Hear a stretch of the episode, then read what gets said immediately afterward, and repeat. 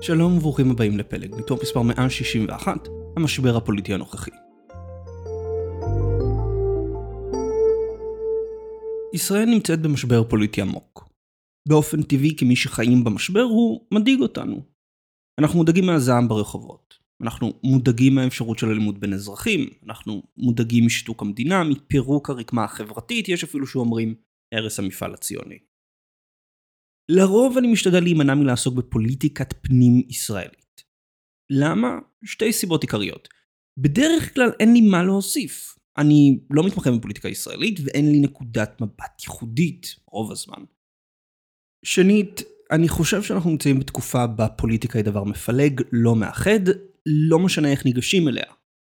לדבר על פוליטיקה היא פעולה שבהכרח תכעיס מישהו, לא משנה מה אגיד, ובמשחק הגדול יש מגוון נהדר של אנשים ודעות, כך שבטוח שמה שאגיד יכעיס צד אחד או אפילו את שני הצדדים של המפה הפוליטית. אני שמח וגאה במגוון האנשים והדעות שיש במשחק הגדול. הקמתי את המשחק הגדול כדי שיהיה בית לכל מי שמתעניין במדיניות חוץ, אסטרטגיה לאומית וגיאופוליטיקה. יש כאן דתיים וחילונים, מצביעי ימין ומצביעי שמאל, רופאים, סטודנטים, אנשי צבא, מרצים ועוד רבים וטובים. המשחק הגדול הוא מיקרוקוסמוס של החברה הישראלית, וחשוב לי לשמור עליו כך. יחד עם זאת, יש לי גם מחויבות אליכם לנסות ולעשות קצת סדר במשבר הנוכחי. אי ודאות לא טובה לנו. לא בחיים העסקיים שלנו, בחיים המקצועיים שלנו, ודאי לא בחיים האישיים שלנו. אי ודאות מעוררת פחד, חרדה, שנאה. מה שאגיד היום כנראה לא יפתיע אתכם. את הרוב או את הכל אתם כבר יודעים הוא נמצא אצלכם בראש גם אם לא ניסחתם אותו בדיוק. המטרה של הניתוח היום היא לתת לנו מונחים, מושגים, לחשוב על המשבר. המטרה היא לתת לנו כלים מנטליים להכיל את המשבר, לחשוב עליו ולנתח אותו. אני מקווה שהכלים האלו יעזרו לכם לקבל מעט יותר ודאות בנוגע למצב, ואולי בסיס לחשוב איך אנחנו מתקדמים מהמשבר הזה. הניתוח היום מורכב משלושה חלקים. בחלק הראשון נבין את הקשר בין מלחמה ופוליטיקה ולמה מדובר בעצם באותה תופעה. ההבנה הזאת תדגיש את החשיבות של שיח וכבוד בין הצדדים. בחלק השני נדבר על הרעיון של כבוד דמוקרטי ומדוע פשרה היא מאפיין של קבלת ההחלטות במדינה דמוקרטית. היא לא רק אילוץ פרגמטי שלו. בחלק השלישי והאחרון, אציע ספקולציה ששני הצדדים הפוליטיים בישראל לא באמת מתכוונים לפשרה ברפורמה, אלא לבחירות. זאת לאור השינוי בתמיכה הציבורית לליכוד, ואפשרות שהאופוזיציה תהפוך לקואליציה אחרי הבחירות הבאות. הכל בניתוח היום. בואו נתחיל.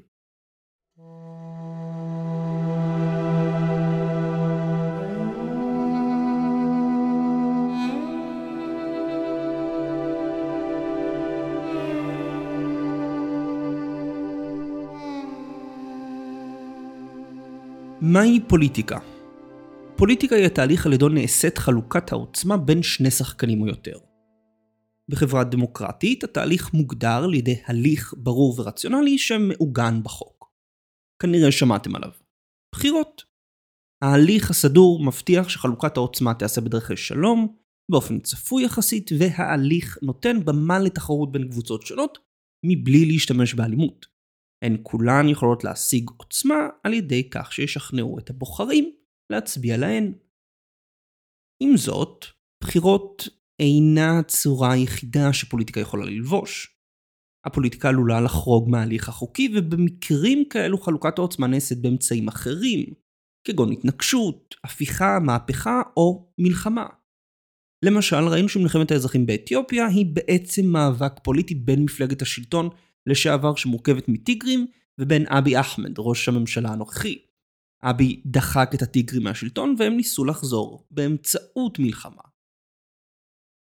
בעוד מלחמה נתפסת לעיתים כתופעה נפרדת מפוליטיקה, הרי שהיא תופעה פוליטית בדיוק כמו בחירות. בבחירות חלוקת העוצמה בין המפלגות נקבעת על ידי מספר הקולות שהן מקבלות. במלחמה חלוקת העוצמה נעשית על ידי המאבק החמוש של הצדדים. בשני המקרים יש חלוקה מחדש של עוצמה, רק שבמקרה הראשון החלוקה מבוצעת בהתאם להליך מסודר וללא שפיכות דמים. קו דמיון נוסף הוא שבמלחמה ובבחירות ישנם שני שחקנים או יותר שרוצים לממש את המדיניות שלהם. היכולת שלהם לממש את המדיניות תהיה תלויה בעוצמה שהם ישיגו. בבחירות יש לנו מפלגות שמתחרות על כל הבוחר, כל אחת מבטיחה לקדם מדיניות מסוימת. במלחמה שני צדדים נלחמים מי יכתיב למי את המדיניות שלו. בשני המקרים, מי שישיג את העוצמה הרבה ביותר הוא זה שיכתיב את המדיניות. הפוליטיקה אינה מסתיימת עם המלחמה, אלא היא צורה אחרת של הפוליטיקה מתנהלת ביום יום במסדרונות הכנסת או בקלפיות.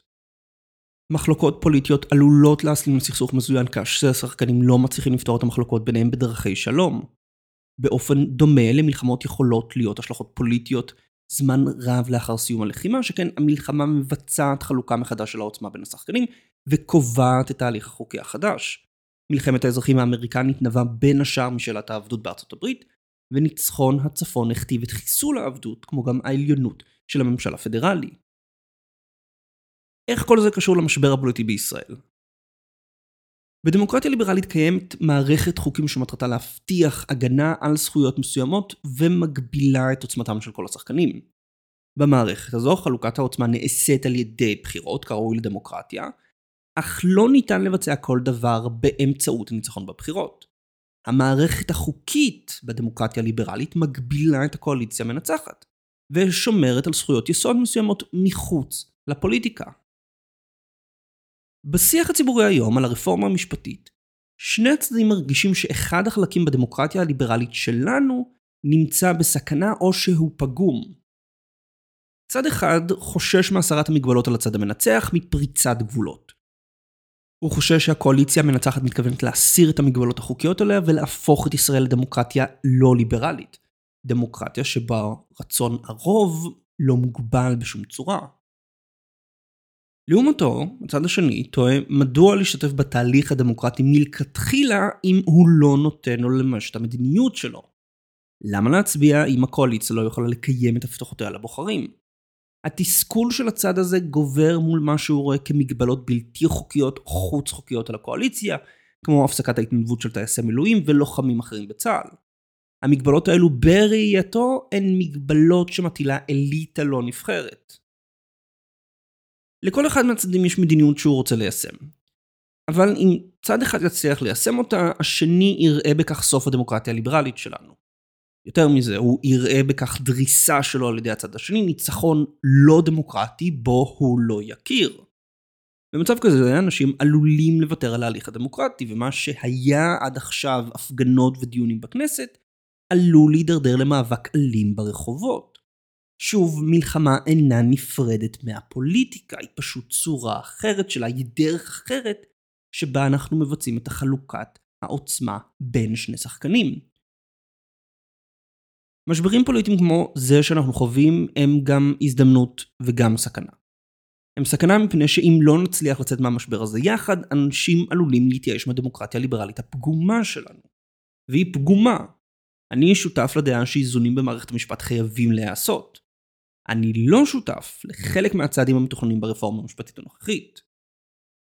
ייאוש מהדמוקרטיה שלנו יכול להתבטא בכל מיני צורות. הוא יכול להיות, כפי שאמרנו, אלימות, שימוש בכוח פיזי כדי לנצח את הצד השני ולהשיג את המדיניות הרצויה. ייאוש יכול להיות ירידה מהארץ, מה שיפגע בהון האנושי ובהון הממשי כאן בארץ. ייאוש יכול להיות ירידה בשיעור ההצבעה בבחירות, ירידה במספר המגיעים לשירות מילואים, בהמשך הקיטוב החברתי ובדחייה של הממשלה על ידי חלקים רחבים מהציבור. ייאוש אינו ייחודי לשמאל או לימין, ואוי לנו אם כחברים במחנה אחד נהיה מוכנים לדחות לחלוטין את החברים במחנה השני, לנצח אותם, לדרוס אותם. נראה שרבים מבינים זאת, ומדברים על הצורך בפשרה, על להכיר בכאב של האחר, להכיל את הכאב ואת הרצונות של האחר. אבל למה דווקא פשרה היא מה שנחוץ? מה בכלל פשרה נותנת? האם היא האפשרות היחידה?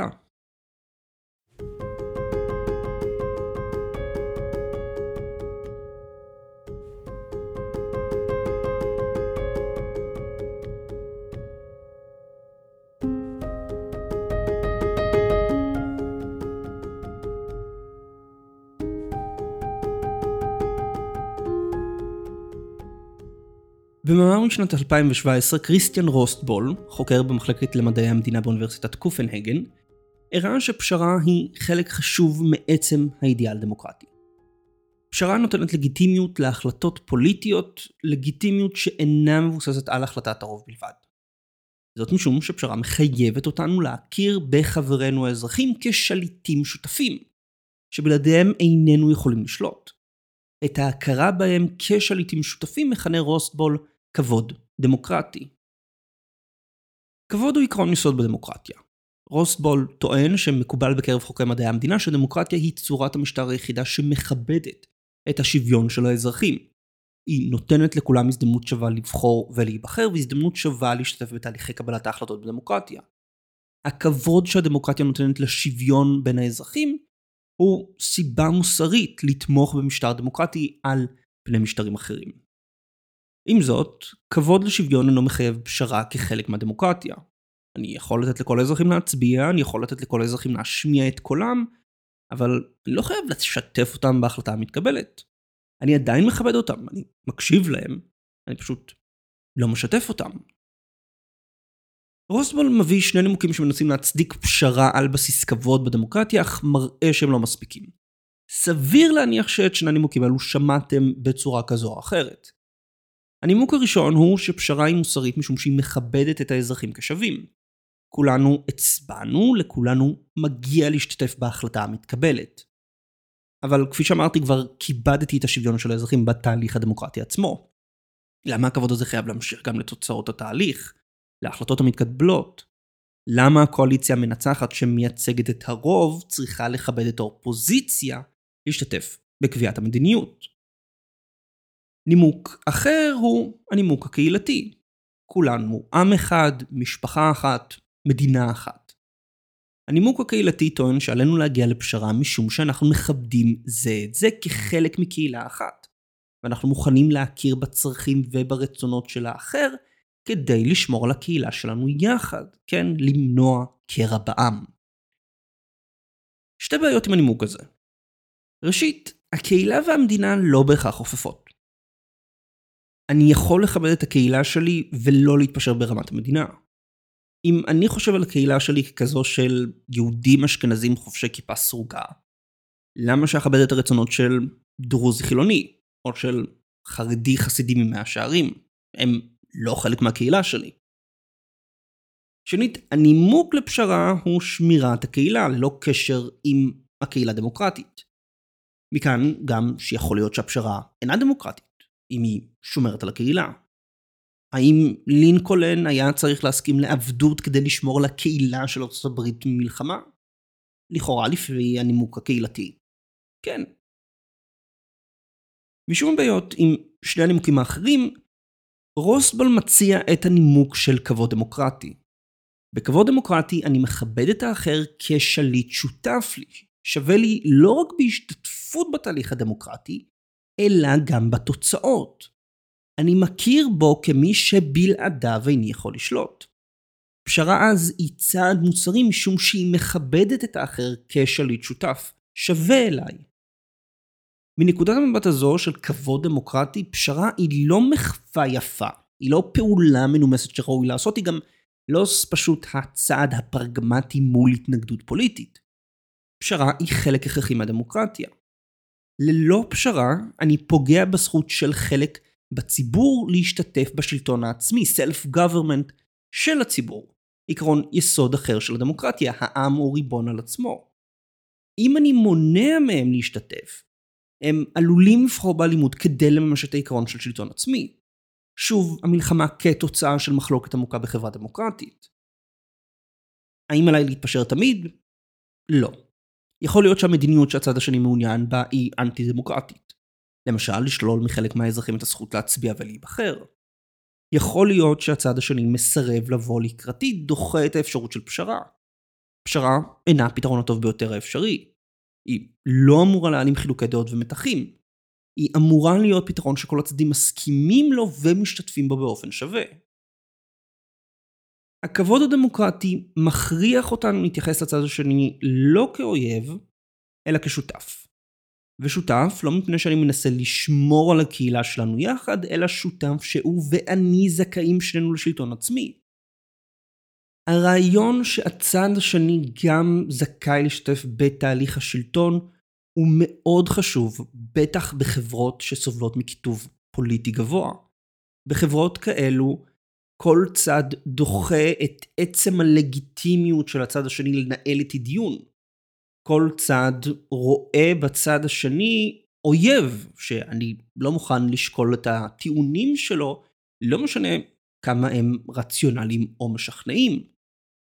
כבוד דמוקרטי יכול לפעול נגד הכיתוב הזה.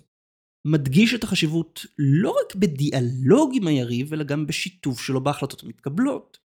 כלומר, בסופו של יום, המפלגה שמולי, המחנה הפוליטי שמולי, הוא המחנה שאני צריך לעבוד איתו. הוא לא רק מתחרה נגדי, הוא השותף שלי בממשל העצמי של העם. כבוד דמוקרטי גם מבהיר את החשיבות של הפרלמנט בדמוקרטיה ייצוגית. הפרלמנט נועד להיות המקום בו נציגי כל הקבוצות בחברה דנים ופועלים יחד מתוך כבוד הדדי. הקואליציה המנצחת אינה השליטה של הפרלמנט, ושלטון הרוב אינו דמוקרטי בדיוק כפי ששלטון המיעוט אינו כזה. בבחירות אנחנו לא מצביעים כדי לנצח, אלא כדי לבחור מי יהיו הנציגים שלנו שישתתפו בתהליך קבלת ההחלטות הציבורי ביחד.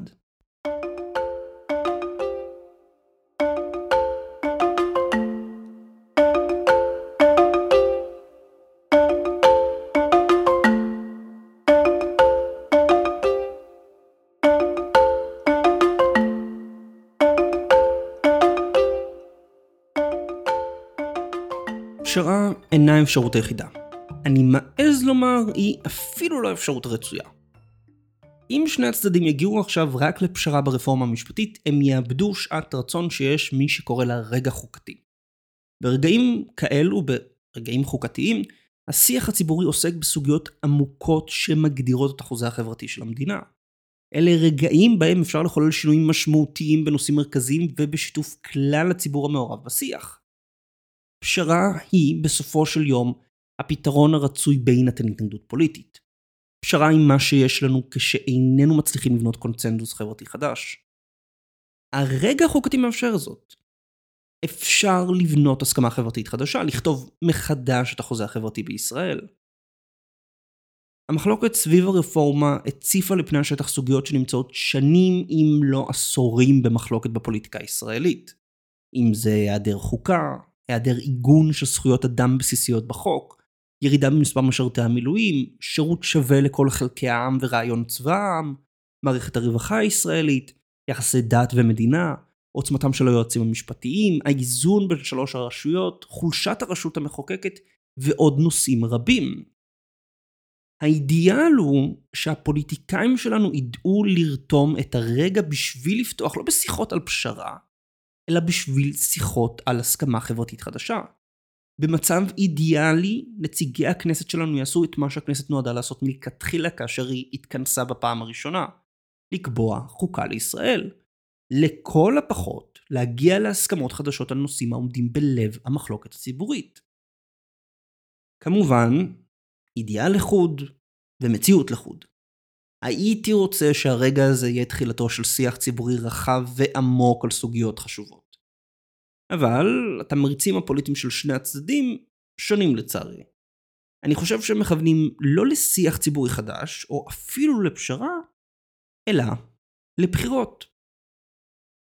בשעה שאני מדבר איתכם, אה, תלוי מתי אתם שומעים את זה, נציגי האופוזיציה והקואליציה נפגשים בבית הנשיא בשביל להגיע לפשרה. סביר ששני הצדדים לא מתכוונים להגיע לפשרה, והמשא ומתן הוא רק הצעד הראשון לבחירות. למה אני אומר את זה? לאופוזיציה יש אינטרס לפוצץ את השיחות. יש לה סיכוי, הודות לרפורמה, להפוך לא רק לקואליציה מנצחת הרדשה, אלא גם לקואליציה רחבה יותר מזו שהייתה בזמן בנט-לפיד. למפלגות האופוזיציה יש סיכוי להפוך לקואליציה מנצחת הודות לשני גורמים. ירידה בהצבעה למפלגת הליכוד, בגלל אה, קולות מתונים מאוכזבים, ומעבר מצביעים מהליכוד למפלגות מרכז ימין. סקר חדשות 12 מהשבוע מצביע על המגמה הזו של היחלשות הקואליציה. עכשיו, אני לא אומר שהאופוזיציה תנצח בבחירות. כן, סקרים יכולים במקרה הטוב לנווה מגמה, לא את התוצאות האמת. בטח כל כך רחוק מבחירות. אני כן חושב שהאופוזיציה מזהה הזדמנות. אני כן חושב שהאופוזיציה מבינה שכל הרעש סביב הרפורמה, המחאה החברתית נגד הרפורמה, גרמו לשינוי תפיסה בקרב חלק מהתומכים של הקואליציה, והאופוזיציה יכולה לנצל את זה כדי לייצר ניצחון משמעותי בבחירות, אם היא תצליח. איך הם אבל יביאו לבחירות? הודות למחאה הציבורית, מלכתחילה נתניהו הסכים למשא ומתן. פיצוץ המשא ומתן יביא לחזרת המחאה, מה שיחזיר את הלחץ על הקואליציה ואולי למרד בשורותיה.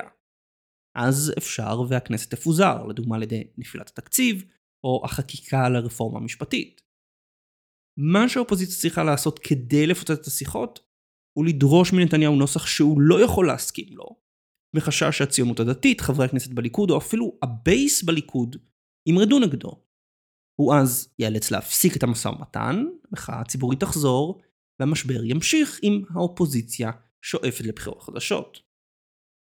נתניהו, כנראה מודע לאפשרות הזו, ירצה מצד אחד להציג את עצמו כמי שעשה את מירב המאמצים להידברות, ומצד שני כמי שלא נסוג מהרפורמה.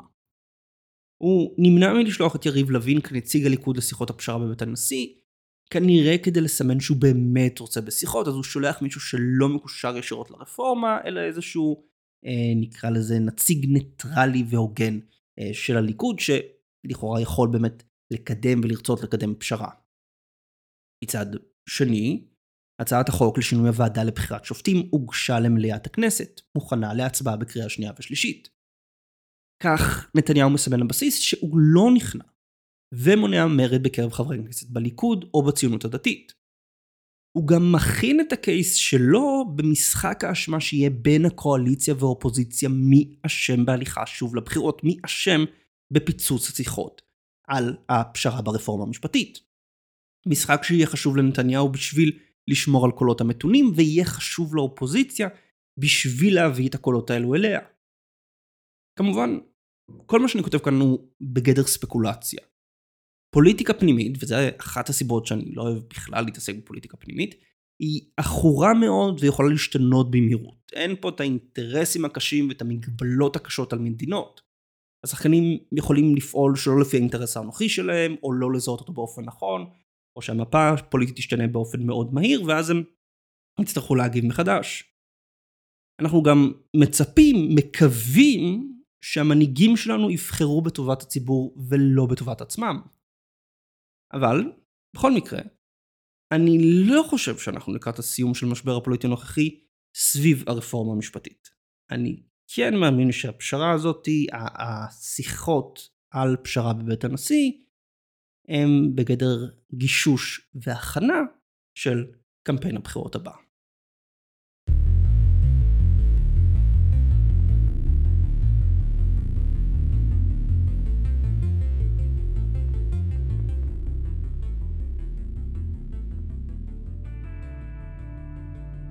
ישראל נמצאת במשבר פוליטי חריף, כנראה החריף ביותר מזה עשור. משבר כזה הוא הזדמנות ואיום הזדמנות לכתוב מחדש את החוזה החברתי בינינו. איום משום הייאוש שעלול להשתלט על אחד הצדדים מהדמוקרטיה הליברלית שלנו. הייתי רוצה שהמשבר הזה יהיה תחילתו של שיח אזרחי חדש בישראל. אני מקווה שהוא יסתיים בפשרה שתהיה מוסכמת לשני הצדדים. אני חושש שאנחנו לפני בחירות חדשות. אבל עוד נראה. תודה לכם להקשבה.